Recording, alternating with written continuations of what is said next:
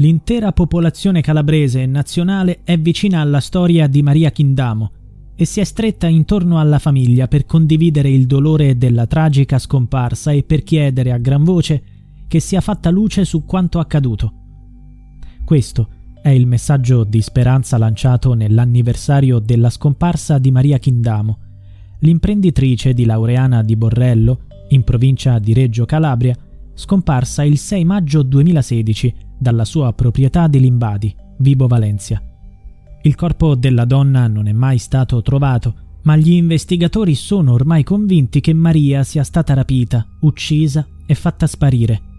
Da allora i familiari, insieme alle associazioni Libera, Goel, Penelope, Agape e il comitato Controlliamo noi le terre di Maria, si ritrovano ogni anno il sei maggio dinanzi all'ingresso della proprietà di Maria per rinnovare l'appello a fare chiarezza. Maria Chindamo è diventata un modello per chi prova a ribellarsi alla criminalità organizzata, a prendere il controllo della propria vita e a lavorare in un paese complicato dove la presenza dell'ndrangheta ha ancora un grande impatto sulla società. I suoi tre figli, che hanno diciassette, ventidue e ventisette anni, e suo fratello Vincenzo, non si sono mai fermati davanti al dolore. Lo hanno trasformato in impegno affinché le nuove generazioni possano continuare la lotta iniziata da Maria nella zona in cui è avvenuta la tragedia. La scomparsa di Maria Chindamo è avvenuta in una data simbolica. Un anno prima, il marito Ferdinando Punturiero si suicidò perché aveva rifiutato di accettare la fine del loro matrimonio. Per questo motivo un'ipotesi è che qualcuno volesse vendicare il suicidio dell'uomo. Le indagini non hanno ancora portato a nulla. All'ingresso della villa di fronte ai terreni di Maria c'erano delle telecamere che avrebbero dovuto riprendere l'accaduto, ma quel giorno non funzionavano. Gli inquirenti hanno scoperto che erano state manomesse.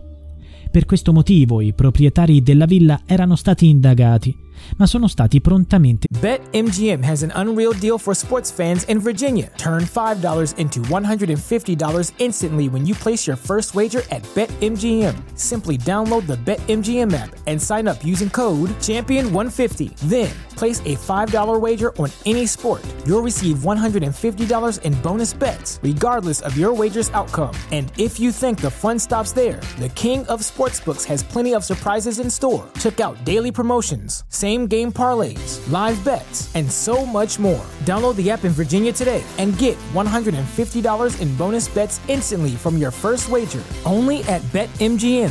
BetMGM and GameSense remind you to play responsibly. See bet M G M dot com for terms. twenty-one plus only. Virginia only. New customer offer. Subject to eligibility requirements. Rewards are non-withdrawable bonus bets that expire in seven days. Please gamble responsibly. Gambling problem? Call one eight hundred gambler. Promotional offer not available in Washington, D C. Scagionati in quanto non era stato possibile provare la disattivazione intenzionale delle telecamere.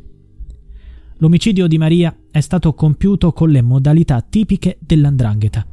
La criminalità organizzata potrebbe aver giocato un ruolo significativo nel caso, perlomeno per la rete di protezione intorno ai responsabili e per il silenzio e l'omertà su tutta questa storia, in cui nessuno ha visto o sentito niente. Di recente alcuni pentiti hanno rilasciato delle dichiarazioni pesanti su ciò che avrebbero saputo sulla scomparsa di Maria e su come sia stata uccisa. Qualcuno ha accennato alle attività economiche che Maria svolgeva da sola dopo la morte del marito.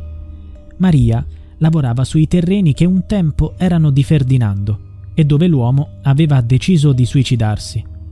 Il fascicolo sulla scomparsa dell'imprenditrice, per i possibili legami e l'ombra della mafia, è stato trasmesso già da tempo alla Direzione Distrettuale Antimafia di Catanzaro, diretta dal procuratore Nicola Gratteri.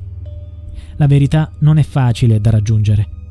Lo scorso dicembre è venuta a mancare Pina de Francia, madre di Maria, morta a ottantaquattro anni per un malore.